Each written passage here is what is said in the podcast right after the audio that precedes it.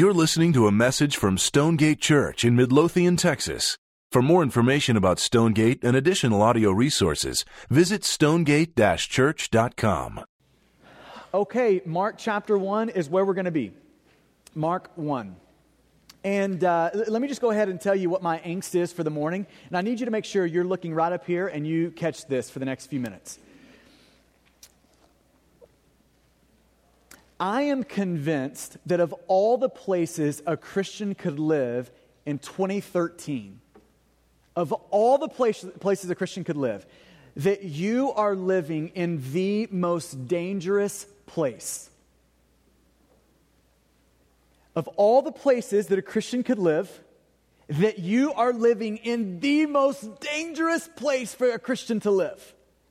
Um, it's interesting. A few years ago, uh, Christianity Today, a big Christian magazine, they did a study and, uh, and wrote an article. And basically, they labeled Dallas the capital of evangelicalism.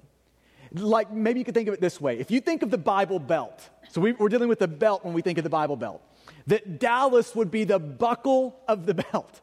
I mean, it's like the center of that whole thing. And, and, listen, there are some great things that that produces in a culture, and there are some really dangerous things that that produces. And let me just live on the dangerous side for a second to try to explain some of these. See, when, when you're on the buckle of the Bible Belt, here, here's some of the implications of that. That means that we've got a culture. There's more mega churches in Dallas than virtually anywhere else on the planet. Like, a couple of thousand member churches are like around the next corner. You know, I mean, it's just crazy in our culture what, what's happened here. So, so we've got a culture in our area where people flood into churches. I mean, by the thousands come into churches. But not because they have a real genuine love for Jesus, but because culturally it's just what people do. My family goes to church, so I go to church. My brother goes, so I go. My, my parents go, so I go. That it's just the thing to do. Like church going in our culture, in some ways, is like a hobby for people. Now, it's a, uh, let's just be straight. It's a terrible hobby. There are better hobbies to have. You should definitely drop that one if this is your hobby and pick up a better one. It, it's a terrible hobby. But this is what's produced in our culture. We've got this massive amount of people who ad- admire Jesus, but so few people who actually are following him. See, th- this is the culture that you find yourself immersed in. You, you've got a million people who are cheering his name, but so few who are actually picking up a cross. Okay, th- this is culturally where you find yourself. It is the most dangerous place for a Christian to live because here's what's happened in our culture there is a, a quasi Christian view of what it means to kind of be a Christian, what it means to be a disciple, that is very far from what the Bible describes. So, so we've got this view of, of being a Christian that, that we say a prayer, that we raise our hand at the right time in a sermon, that we walk down an aisle, and so we're good with God. It doesn't matter that He makes no difference in our daily life.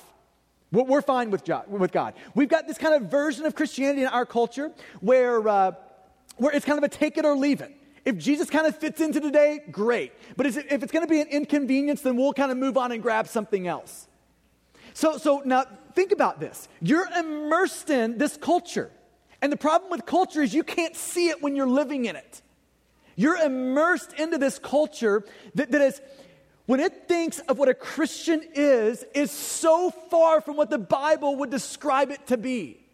When it thinks about what a disciple is, it is very far from what the Bible would describe as a disciple. And listen, this is where you're living. Like, chances are some of that is seeped into you. This is why it's the most dangerous place for a Christian to live. Not because, n- not because you're going to probably get killed for your faith tomorrow. That's, that's not the reason it's dangerous. It's because you're going to be seduced into a watered down version of what it means to be a Christian. And ironically, God has called me to plant a church right in the middle of that. I still can't get over that. But, but it, it, it, in part, it terrifies me because I read like Matthew 7, where in the middle of Matthew 7, Jesus is going to say this that you need to enter by a narrow gate. For, for wide, is the, eh, wide is the gate, and wide is the, the, the road, easy is the road that leads to destruction, and many are on it. And, and narrow is the gate, and hard is the road that leads to life, and few are on it. right? And, and, we live in a culture that has convinced itself, as it's on the wide road, that it's actually that it's on the narrow road. That is bought into it's fine with God, although it's walking down the road to destruction. It's terrifying for me to even think about preaching in a culture like this. Because I know that so many people are coming in and coming out convinced that they are right with God when they're really not. Like at the end of Matthew 7, I think are some of the most haunting words in all of the Bible where Jesus is going to say that, that on that day, there's going to be a many call out to me, Lord, Lord, that never knew me. That there's going to be a lot on that day that they're going to say, Lord, Lord, but didn't I prophesy in your name? I mean, didn't I do all of these good works in your name? Didn't I do all of these good things in your name? Cast out demons in your name. But, but yet, Jesus says, there's going to be a day where I look at you and say, listen, I, I never knew you. Never that depart from me. It's that culture. Now, okay, now in this culture, this passage that we're going to be looking at this morning is so, so, so important that we get a grip on. Jesus is about to recalibrate our minds and hearts around what it looks like to be a disciple, what it looks like to be a Christian. This is what he's doing here. So let's read this passage together one more time. Mark chapter 1, verse 16. This is Jesus saying, listen, this is what it looks like to be a disciple. This is how you can know if you're one. Mark 1 16 through 20 says this Passing alongside the Sea of Galilee, he saw Simon and Andrew, the brother of Simon, casting a net into the sea, for they were fishermen. And Jesus said to them, Follow me, and I will make you become fishers of men. And immediately they left their nets and followed him. And going on a little farther, he saw James the son of Zebedee and John his brother, who were in their boat mending the nets. And immediately he called them, and they left their father Zebedee in the boat with the hired servants and followed him. Now, I want you just real quickly to connect these two passages together. Last week, we looked at verses 14 and 15. Jesus, his first sermon, preaches the gospel and he shows you what an, the internal response to the gospel is. Look at verse 15. Mark 1, verse 15. We repent and believe. That is the internal response to the gospel message. And now in verse 16 through 20, Jesus is about to show us the external response, like what it looks like to live in repentance and belief. He's going to show us that what it means to be a disciple, what it means to be a Christian, is that we're actually following Jesus. Like this is going to be a novel idea, right? that what it means to be a Christian, what it means to be a disciple, same, uh, same word, there's synonyms, Christian disciple. It means that we are actually following Jesus. That's what it means. Okay, now here's really the pressing question of the morning. The pressing question of the morning is going to go like this Are you following Jesus? Not are you coming to church or not, not are you fitting into a crowd. Not do you like Jesus. Not do you kind of talk about Jesus someday. It's are you following, pursuing, running after? Like, are you following Jesus? Okay, now here's, here's what I want to do today. I'm going to try to give you five things that kind of come around this call to kind of clarify what this call is that Jesus is, is giving us when he looks at these four men and says, and, and say, follow me. Like, what is that? So, five things. Here's the first one this call to follow Jesus. Here's the first one. First of all, this call, and this is really important just to see first, you know, first right out of the box here, is this call is full of grace. This is a call, when he says, follow me, that is absolutely grace filled. Okay, now think about this in the first century Jewish world. What we see Jesus doing here is absolutely unprecedented. It, ha- it has no basis for it. It is bizarre in a first century world. It would feel like, if you were one of the disciples, that this has got to be unbiblical that he's doing this. In the first century Jewish world, the rabbis would never approach the student. Like the teacher would never approach the student. It was always the student's job to approach the rabbi. So the student had to muster up the courage to go confront the rabbi and to muster up the right words to basically get out, Can I follow you? That's how the thing went down. Rabbis never approached students, students always approached rabbis. But we see a drastically different picture here, don't we? We see Jesus coming after the students. We see Jesus approaching the students. We see Ju- Jesus walking toward the students, and we see Jesus inviting them into it. Come and follow me. Those are grace filled words. And, and isn't it great to know that God is still doing this sort of thing?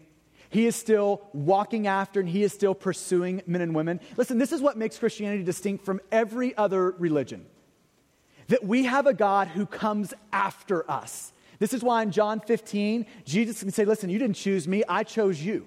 I came after you. I pursued you. I tracked you down. That's how the thing went.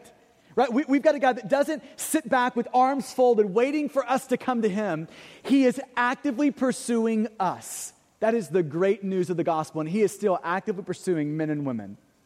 But, but not only is it grace filled because of the call that Jesus makes here, it's also grace filled when you think about those that he called. If somebody were about to task you with the job of assembling a team that are going to turn the world upside down, so you go pick your team, and it's got to be like the world changing team. Can I just tell you, these are not the guys you would have picked? You would not have picked Peter, who had like a foot shaped mouth that he was born with right? If you just keep reading, you know that he fit his, his foot into his mouth like repeatedly. Got called Satan one time by Jesus. If you're thinking James and John, they're not the people you'd start with. Uh, if you'll remember, we're going to get to this passage uh, probably in like nine years. It's in like Mark 9 or 10, where uh, Jesus has just told them, Listen, I'm about to be crucified and killed. And all of a sudden, James and John say, Hey, now which one of us can be greatest in the kingdom? I mean, they're totally like missing everything here, right? If you picture the moment where the teams are divided on the playground, these men are the last people picked. They're, not the first people picked. If you keep reading in Mark, you get to Mark 2.15, and you see that, that Jesus also offers this invitation to, to Matthew, to Levi. He is a tax collector. Now, in first century world, if you could think of like the scum of society, whatever that is, Matthew as a tax collector was like several rungs underneath that. A tax collector was the most despicable person in first century Jewish society. And Jesus looks at him, the most despicable, and says, I want you too. Grace even goes to you. And, and you may be a person that today someone invited and, and you don't know Jesus yet. There's never been a moment where you have stepped into a relationship with Jesus. And, and you may be the person that when you look back over your life, you see a million mess ups. You see a million different places where you have sinned on a varsity level. And you might be thinking, maybe I have sinned my way out of the grace of God. Maybe I am too far gone. And, and just let this be an encouragement to you. Like when, when Jesus is calling these four men, Matthew a little bit later on, when he's calling these men, you know what that's supposed to be a picture uh, to, for you and I? That's supposed to be a picture of this. You cannot sin your way out of the grace of God. You're never going to be beyond grace. That you're never going to be beyond repair. That God can always rescue and redeem. That you're never gonna, you're never gonna exclude yourself by what you do from that. Now, I want you to feel that if that's you in the room this morning. So, first thing about this call is that it's grace filled. Here's the second thing about the call, and really the, the thing that uh, pops right off the page when you read it is the call is really radical. Like, th- this is a wild thing that we see going down in front of us here. So, I want you to see how Mark deliberately sets this up. Mark deliberately sets it up like this Jesus comes into these four people, he walks toward these four people, and uh, with, with really no warning, he, he, looks, Jesus looks at these four fishermen and, and says, Follow me. Just, just follow me.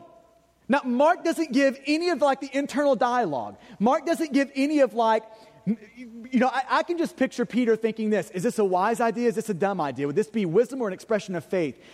Am I going to go back and talk to my wife? Am I not going to talk? I mean, all, all this internal talk that's definitely happening in the moment, we get none of that. We get none of the conversations. We don't see a conversation between John and James and their father.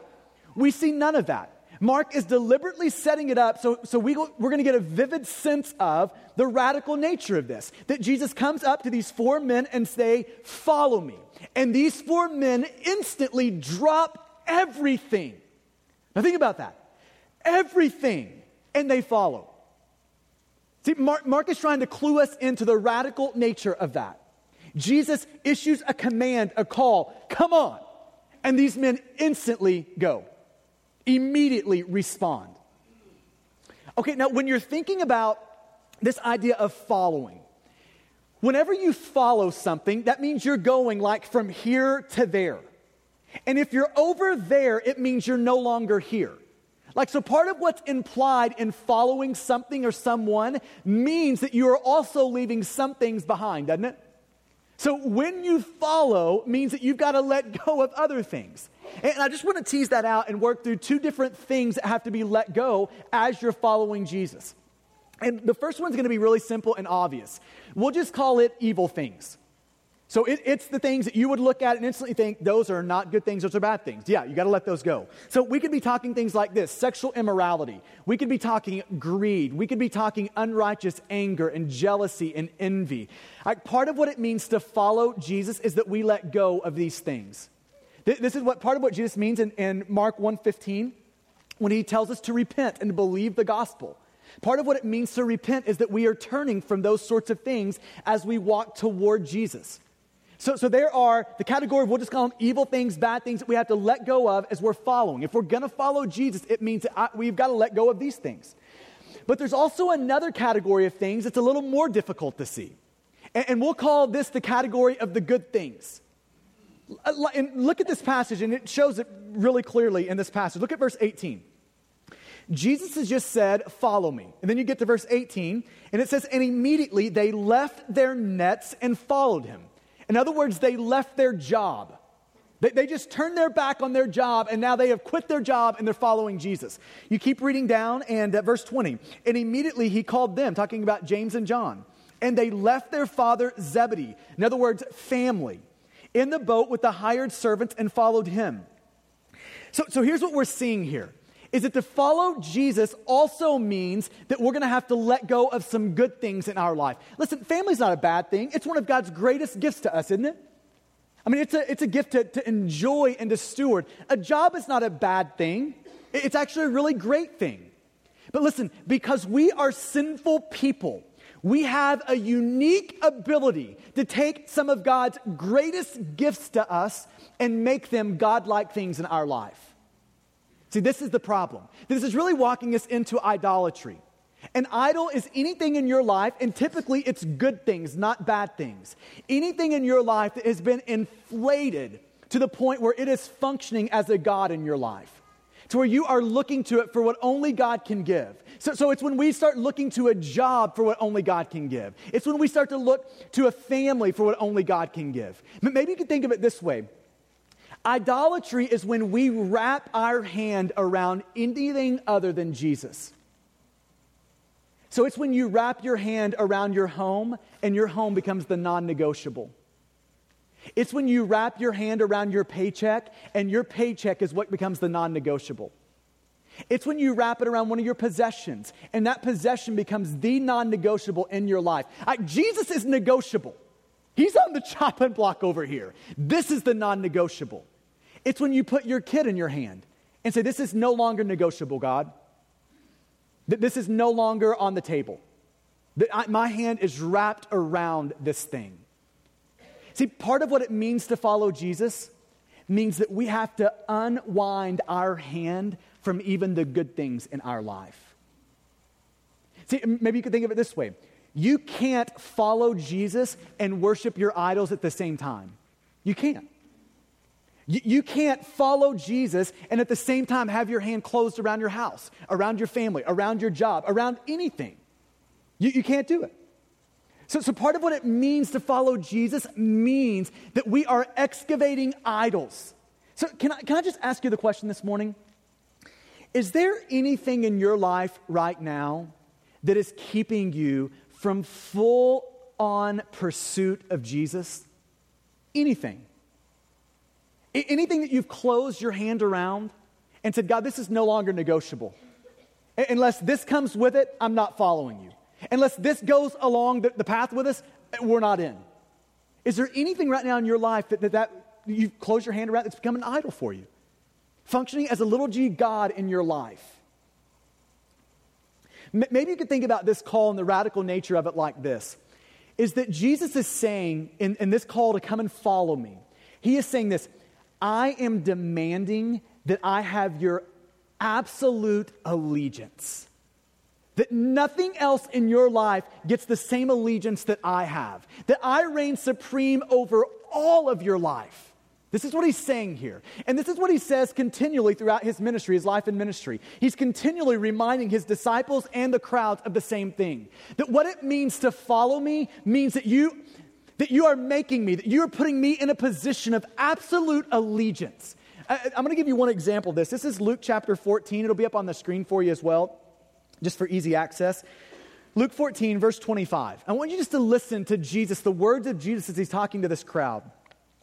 It says, Now great crowds accompanied him, and he turned and said to them, These great crowds, verse 26, If anyone, so, so this call to follow, this call to, to make God like ultimate in your life, like where your ultimate allegiance rests, that call is for every disciple, every Christian, not just a special class of Christians. Like what it means to follow Jesus means that he is ultimate in our life. So he says, if anyone comes to me, wants to follow me, wants to run after me, wants to be my disciple, and does not listen to these words, hate his own father and mother and wife and children and brothers and sisters, yes, and even his own life, he cannot be my disciple. Now, those are strong words, aren't they? So, what in the world does that mean, right? So, in other places, Jesus is going to say, don't hate, and now he's telling us to hate. What's he talking about here? And I love what one author said. I think he, he puts it in perfectly in a sentence here. He says that what Jesus is talking about is not you actively hating your family and your life and those things. It's not you actively hating those, it's, it's comparatively hating those. It, it's saying this that if you measure your love for me, your pursuit of me, your full investment into me, if you measure that compared to anything else in your life, anything else looks like hate next to it. Do you see what he's saying? He's not saying you've got to hate your family. He's saying, comparatively speaking, that a love for me, an allegiance for me, is to reign so supreme in your life that every other love you have in your life looks like hate when you compare it to me. This is the radical nature that Jesus is calling us to. This is what it means to be a follower of Jesus. It's not a raise your hand and then you go on with life. It is a full on pursuit of this man, Jesus. It, it is a life fully invested into Jesus. Let me just ask you the question Is there anything right now in your life competing for, for allegiance with Jesus? Is there anything right now that you have closed your hand around that is, is no longer negotiable? Anything right now? anything right now that does not look like hate when you compare it with your love for Jesus? See, this is what he's, when he means follow me, this is what he means. To love me, come after me, pursue me like that. So this call is radical in that regard. Here's the third one the call is life altering. Life altering. Look at verse 17. I love verse 17. It says this And Jesus said to them, Follow me. And when you follow me, this is what I'm going to do, he's saying. And I will make you become. Like, I'm going to be committed to this. I'm going to move you into this, press you into this. I will make you become fishers of men. Jesus is saying this If you're a follower of mine, it means that you're also a fisher. Maybe you could turn it around. If you're not a fisherman or a fisherwoman, that means you're not a follower. See, he's saying, like, when, when you follow me, th- this is what you're going to be becoming. This is what you're going to be walking into, is that you're going to be a part of fishing. Now, okay, just to give you the, the imagery, the imagery uh, across the Bible of what, like this fishing kind of metaphor, kind of what it means. We've got to go back to the Old Testament. In the Old Testament, anytime you have water mentioned, oceans mentioned, the sea mentioned, fishing mentioned, it's normally used to describe chaos and judgment. Okay, now let me just give you one uh, place where the fishing imagery is used in the Old Testament, and you see this clearly. This will be on the screen for you. It's Jeremiah chapter 16, verses 16 through 18. Jeremiah says this, or God through Jeremiah Behold, I am sending for, for many fishers, declares the Lord, and they shall catch them. And afterward I will send for many hunters, and they shall hunt them for every, uh, from every mountain and every hill, and out of the clefts of the rock. For my eyes are on all of their ways. They are not hidden from me, nor is their iniquity concealed from my eyes. But first, I will doubly repay their iniquity and their sin, because they have polluted my land with the carcasses of their detestable idols, and have, and have filled my inheritance with their abominations. So here's fishing imagery in the Old Testament. It's used to describe judgment. It, it, the picture of this in Jeremiah is people getting caught like fish for judgment. But Jesus totally turns that picture on its head in the New Testament in this passage and says, You're going to become fishers of men, not to catch men and women for judgment, but to rescue them from judgment. That, like, I'm going to be welcoming you in on this great gospel enterprise of catching men and women. I'm, inviting you into that. You're going to be a part of that with me. I'm going to give you that role to play in the kingdom of God to fish. Now, let's talk our church just for a second. Our church, de- our church family, desperately needs to become better fishermen and better fisherwomen. Now, I want you to feel that. Man, I, I, we've talked about this several times over the last few months that we're really inviting you in to intercede on behalf of our church so that God will grow us into better fishers. That God will, God will make us better on the mission, more fruitful missionaries. That, that God would do that for us, that He would make us, as we live as sent people, that we would be living much more faithful and much more fruitful lives on the mission of God. Now, I hope that God might, in His grace, use this passage this morning to help in that. So I'm going to press this imagery, I hope not too far, of fishing. And I want to just pull out a couple of things I hope will be helpful to us as we try to live as the missionary people of God, as sent people, as men and women who are actively trying to fish, be, be used by God to rescue people from judgment. So, a couple things about fishing that I hope will be helpful. Here, here's the first thing. And I don't know if you, you're a fisherman or a fisherwoman. But if you are, if you've ever been fishing or been with someone that likes fishing and you've been with them while they're fishing, you'll know what I'm about to say to be true about fishing. Fishing requires patience. Amen? It requires some serious patience. Now, my dad loves to fish. And so growing up, my dad and I, I mean, fishing was kind of one of the normal ways that we got to spend a lot of time with each other. And, uh, you know, as a young guy growing up fishing, and my, my younger son right now, Caleb, loves to fish, and he's teaching me the same thing. That one of the things that you don't have when you're young and you're learning to fish is patience. I could ruin a fishing trip in about 15 seconds if the fish weren't biting. I mean, I was a fair weather fisherman. I mean, it, it, was one of those things where if the fish weren't biting, I was finding something else to do. But my dad was that guy who it didn't matter if they were biting or not. It's just one cast after another. One cast, I mean, it goes on like all day long, right? And I, will never forget this one time I was looking at my dad. I've already checked out. I'm trying to ruin the fishing trip so we can actually go home. And he's just still fishing. I'm like, Dad, why are you going to throw that lure back in the same spot that you've already thrown it like 14 other times? And he looked at me, and I'll never forget these words. He said, uh, Well, here's why because I actually think that the next cast is going to be the one that he bites. I actually believe that. And can I just say that that is great? That is great imagery for us as we're living on the mission of God. He, listen, here is the job that God has given you to water and to sow seeds. So you sow them in and you start watering. And then we patiently wait for the bite. We patiently wait for God to grow the seed.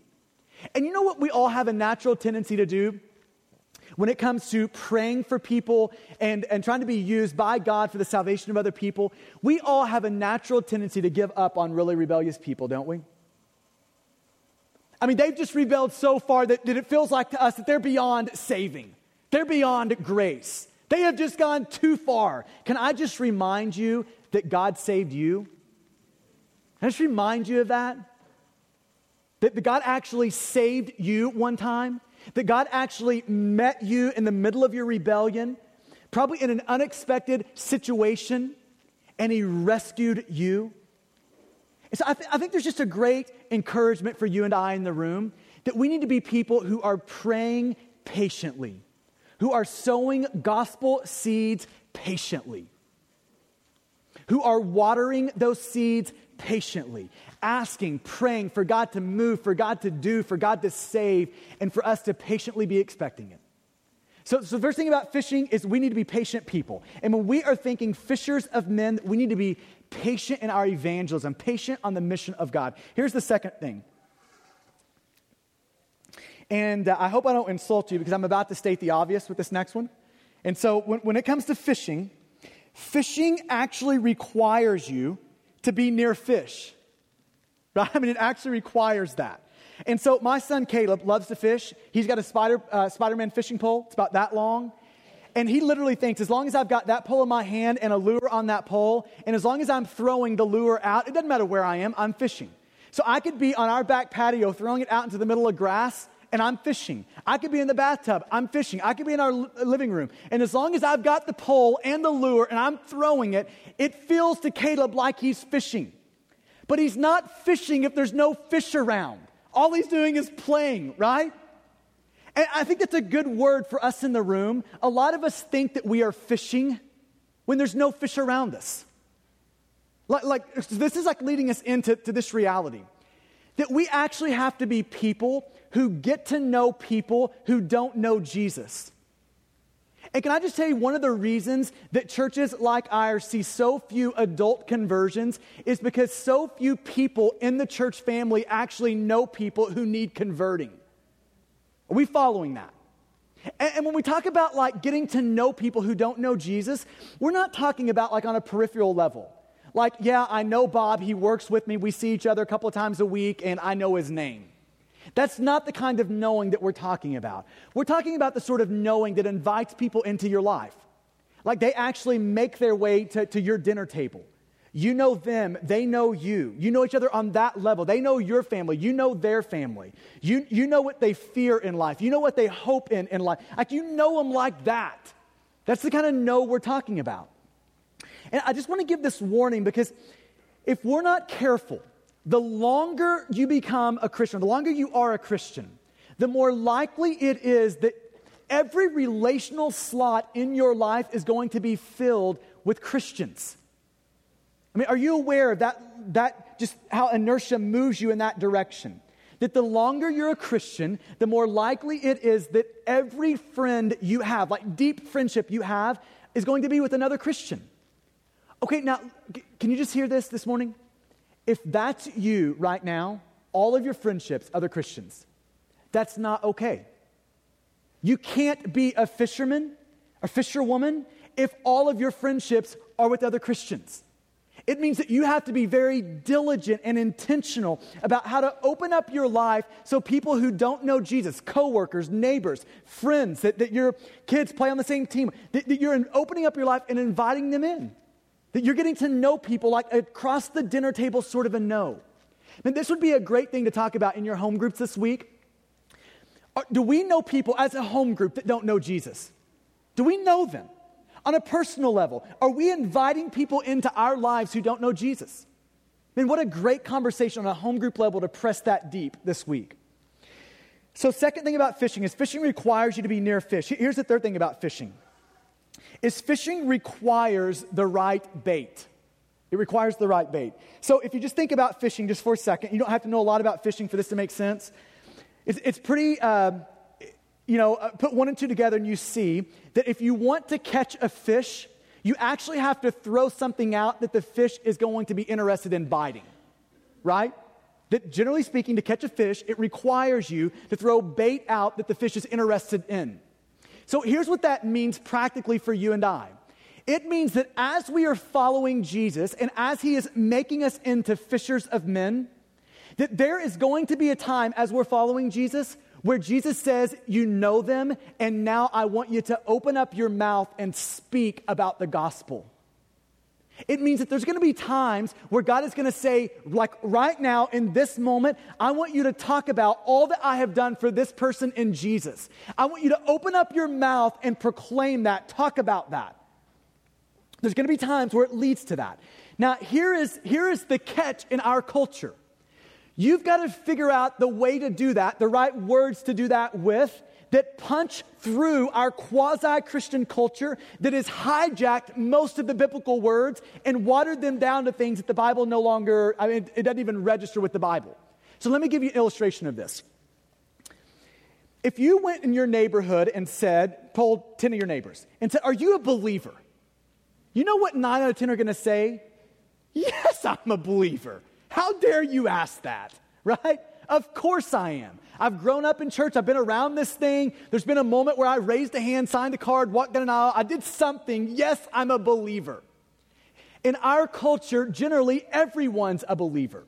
Okay, now, so at the end of the day, we've got to figure out how to punch through with the right words to rescue a big biblical word called belief or faith, to restore it to, to like its biblical proportions. That our culture has hijacked the word belief to mean something far less than the Bible means with the word belief and the word faith. So I'll just give you an illustration how this has played out for me recently. Talking with a guy here recently, and uh, I just asked, you know, for him to kind of walk me through his story, his life, and kind of where he's been, and how God has intersected with that. And uh, so, so he walks me through the story, and it is a lot of real difficulty and heartache that, that make up various parts of it. Man, it is like wow, um, that, that is really difficult. And it was just interesting in listening to that story, God never intersected with it. And, and so I just asked the question, like, how, how, does God intersect with that? And his first kind of response to that is, well, I, I'm a believer. I'm a believer. And, and so I just tried to, as gently as possible, say that, you know, the problem is like everyone in our culture is a believer. But, but the problem is, our culture has hijacked that word to mean something far less than the Bible means with that word. Like in our culture, when people use the word belief, here's what they mean by it that I know a set of facts. So, so I know this, this set of facts that Jesus, or that God sent Jesus to live a perfect life in place of my very imperfect life. He died on the cross for our sin, and that He rose from the dead on the third day. I, I know, like, I'm aware of those facts. And not only am I aware of it, but I agree with those facts. And 99 out of 100 people in our culture, when they think about what does it mean to believe the gospel, here's what they think. It means me being aware of the facts of the gospel and actually agreeing that those facts are true and that those facts happen. And the problem with that is that James 2 says even the demons believe those facts and believe that they're true. Even the demons believe those things. So, what we're banking on, generally speaking, in our culture to save us, saving faith, is the exact same things the demons have. And I just want to clear, they're not saved, right? I mean, that, that is not working for them. And, so, in the middle of that conversation, I, I tried to use imagery from an old Puritan. His name was Jonathan Edwards. And one of the ways that he described saving faith, he said, if, if you can think about honey, and I want to tell you about honey. Honey has a, a beautiful, rich, golden color. It is thick, kind of pours out slowly. It is the sweetest thing you have ever tasted. It is incredible. And see, what most people in our culture think is okay, so I've I know the facts about honey, and I can even articulate the facts about honey to other people. And we're banking that that's saving faith. But Jonathan Edwards is saying, no, that, that's not saving faith. It, it takes you knowing the facts and agreeing with the facts, but it takes something more to be saving faith. What saving faith is, is not you knowing and agreeing, it's when honey actually hits your tongue and your taste buds explode for the first time when it tastes it. That's what saving faith is. It's not just knowing these facts about Jesus came, lived, died, rose from the dead. It's not even agreeing with those. It's when the Spirit of God does something with those facts, when those facts land on your heart in such a way that your heart explodes under them. That for the first time, these, these facts about Jesus and what he's done, all these facts that were theoretical, that just seemed like abstract things now settle over you and become real to you. That's what saving faith is. And it was really interesting. He looked back at me and he said, uh, If that's what it means, I don't have it. But, but can you see there? If you throw the, the, the bait of belief out there, that does not happen. We've got to figure out words to cut through the, the, the, the, Christian culture that we're in and its assumption of belief to restore what it means to believe in the Bible. That it is the Spirit of God making these things about Jesus come alive to you so that when you think Jesus, it is tangible. It is like real to you. It's not just theory. Like God is actually a father. Like Jesus is actually a friend and a savior and a redeemer. Those are not theory, they're not abstract. It's the Spirit of God making those real. And it was so incredible. The conversation turned to here's the great news of the gospel. You can have that. The good news of the gospel is that God saves and gives that. But can you see how we've got to be people who develop a vocabulary and words to be able to speak into our cultural climate that actually throws the right bait out that can trigger strikes? So, so if we're going to be good fishermen, it means that we've got to learn how to get the right bait on the hook. We've got to learn a good vocabulary. Let me just give you one more. To be a good fisherman, it requires skill. It requires skill. You know, there was always a frustrating thing about fishing with my dad. And, and here was really the, the core of what was frustrating. He always caught more fish than me. he always did. I could never match him. I mean, he was always like a couple in front. And man, I was the guy that we were counting every fish. And I could never get in front of him. So, so here's what I would do. Man, when we're fishing, I know exactly where he's throwing it, and if he catches one, I'm probably throwing it right on top of him, right? I, I know exactly what he has on, and if his lure is doing a little better than mine, I'm changing it and I'm putting his on. I'm watching how far he's letting it sink, how he drags it back. I'm looking at everything he's doing because he is a more skilled fisherman than me.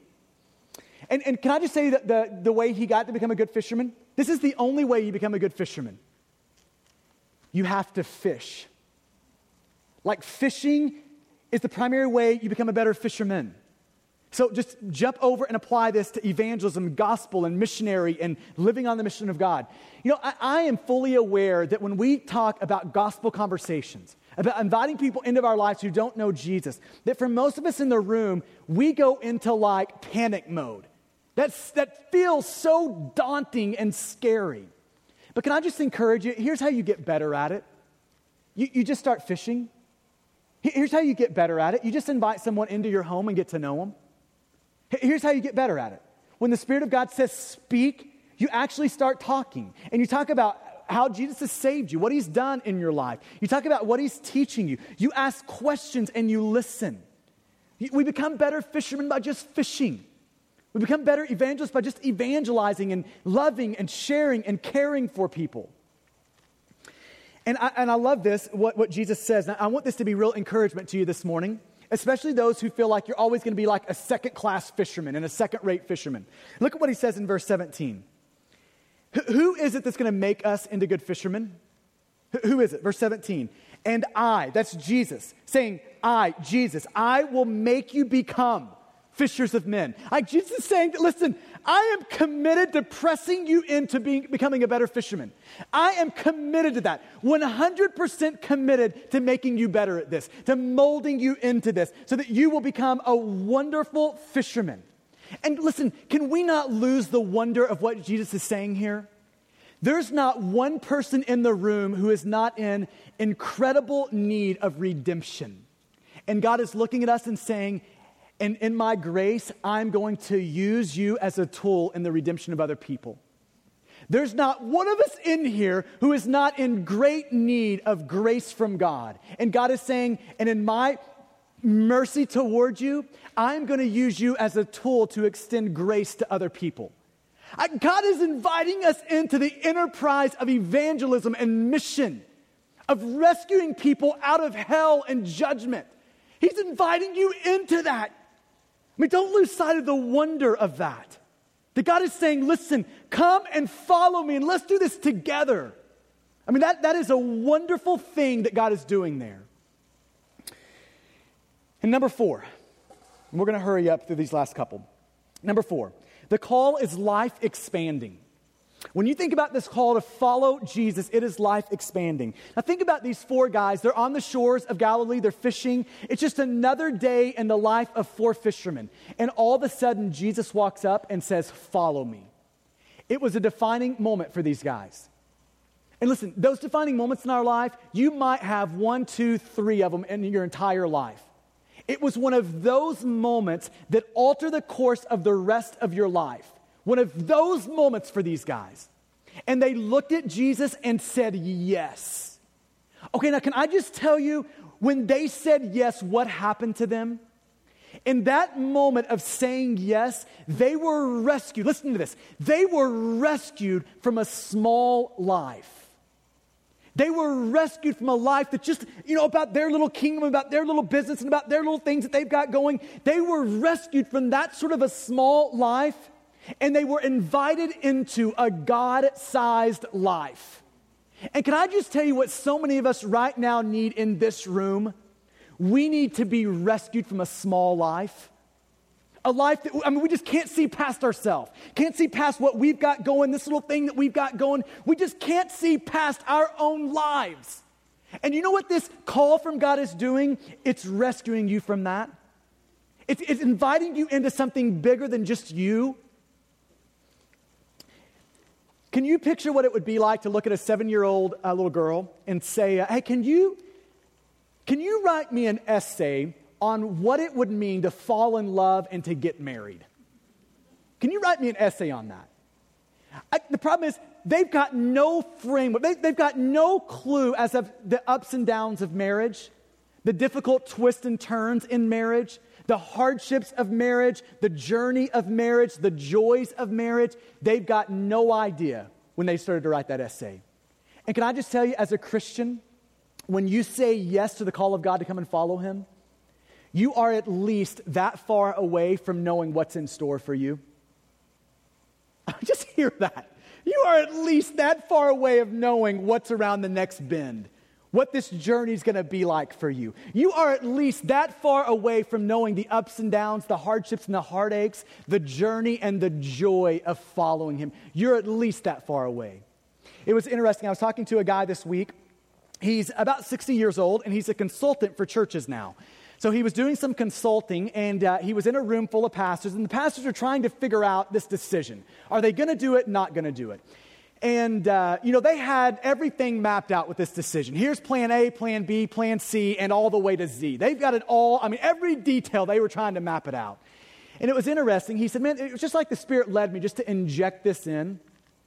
He said, um, you know, might the best part of the journey with God M- might the best part be not knowing all the answers to the questions and just saying yes when God calls?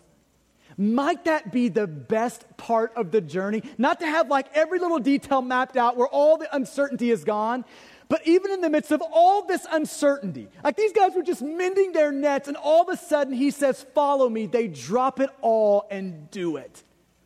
Might, might that be the best thing in life? To just say yes when God says do something. To just say yes when God calls and says follow me. And lastly, and we'll end with this. Number five. This call is doable. It's doable. Um, a couple of weeks ago, Laura and I were, uh, were cleaning out our attic, kind of rearranging our attic. I don't know how many of you have had the joy of that lately, but it's terrible. And uh, in the middle of that, in the middle of that, we came across a container, and here was the label on the container sentimental. Now, I was scared to touch that box. Laura starts crying just when she sees sentimental written on it, right? So we, uh, we open it up, and it was like a journey to the past. It had all of these notes that we had written back and forth when we were dating. And listen, I'm talking like three million of them stacked into this thing. And, uh, you know, I'm looking through it. all of this stuff that I'd done back in the day. Uh, you know, I came across one thing where I had this big jar. I decorated it up all nice, painted a couple of things on it, and I'd stuffed into this jar. Uh, guys, take some notes right here. This is A plus game right here, okay? I stuffed into this jar 101 reasons why I loved Laura. So, I mean, and I'm telling you, that's just one of many. There was stuff packed, I mean, this was gold in this thing, right? and so I'm looking at that, and uh, I mean, first of all, it just made me reminisce and think back, but it, it made me think about how crazy we are in that moment of loving someone, you know? When you just tripped and you just fell smooth in love with the person, and the ridiculous things that you do in the middle of that, right? I mean, just watch people start dating other people and watch the crazy stuff they do. I mean, Laura and I, we spent most of our time apart in, in our kind of courtship. So, literally, I'm on the phone like hours on end with this lady, right? And so it, it made me think back. And if somebody would have said at 18 years old, Rodney, you know what it's going to take to marry someone? You know what it's going to take? It's going to take you meeting them. And then it's going to take 3 billion hours you talking to them on the phone. And it's going to take about 3 million letters that you're going to write back and forth. Right? You're even going to have to think of 101 reasons why you love them. I, I think at 18, I'm probably saying this that feels a little demanding. I'm not, I'm not sure I'm signing on the line for that. I mean, that makes single life look a lot better almost instantly, right there, right? I mean, it feels really demanding and really um, draining, right? And listen, here's my fear first when we see th- this whole, this whole call of God to come and follow, drop everything and come on. That it can have that sense of being draining and demanding. Can I just tell you what happened to me when I was 21 years old? I met this girl named Laura. And in that moment, there was something that happened to the deepest parts of my soul. Like, I love this girl. And I found myself doing crazy things in light of that. Things I never thought I'd do. I was writing 101, 101 reasons. I, I was on the phone countless hours. I was writing notes left and right. I mean, it was, it was A plus stuff that was coming out of this thing. And can I just tell you, never once did that feel demanding or draining. Never once. And listen, I don't particularly enjoy writing notes. I don't, I don't really like doing it. Definitely don't love doing it. But can I tell you something else? I actually loved Laura, so it made writing notes a breeze. I was glad to do it. And, do you see what's happening here? When, when your soul becomes in love like that with, a, with another thing, or another person, all of these things that used to feel so draining and boring and demanding all of a sudden seem real doable. I mean, maybe even better than that, they actually seem desirable. Not because you like the thing, but because you love them. And let that be a metaphor of how this works out. Do you know why this is not a demanding and a draining command that Jesus gives us? Do you know why this is doable? Because of the gospel. That's why. Because we actually have Jesus. That's why. See, it's when Jesus becomes to us like that. Like we love Jesus, we're pursuing Jesus, we want Jesus, we're desiring Jesus. It's when we start to see Jesus like that that everything changes with his commands. That these calls on our life, like, come and follow me and lose everything, take up your cross and follow me. It's when things like that actually become desirable. And, and do you know how to start seeing Jesus more and more like that? It takes you considering the gospel, you thinking about the gospel. It, it, you know, when you think about this passage with James and John, they were called to leave the boat and to leave their father. When you see that passage, you've got to think this Jesus has done everything he's asked from them. Everything. There was a moment a couple of thousand years ago where Jesus left the boat with his father and he came to earth. He strapped on human flesh. He lived a perfect life in place of our very imperfect one. He died on the cross, crushed for our sin, ripped to shreds for our sin so that you and I could be rescued. And it's when we start seeing Jesus like that that these commands not only are doable, but desirable. Amen? And I pray it would be that for us. Let's pray. Thank you for listening to this message from Stonegate Church, located in Midlothian, Texas. For service times, additional audio and study resources, as well as information about our church, please visit us at stonegate-church.com.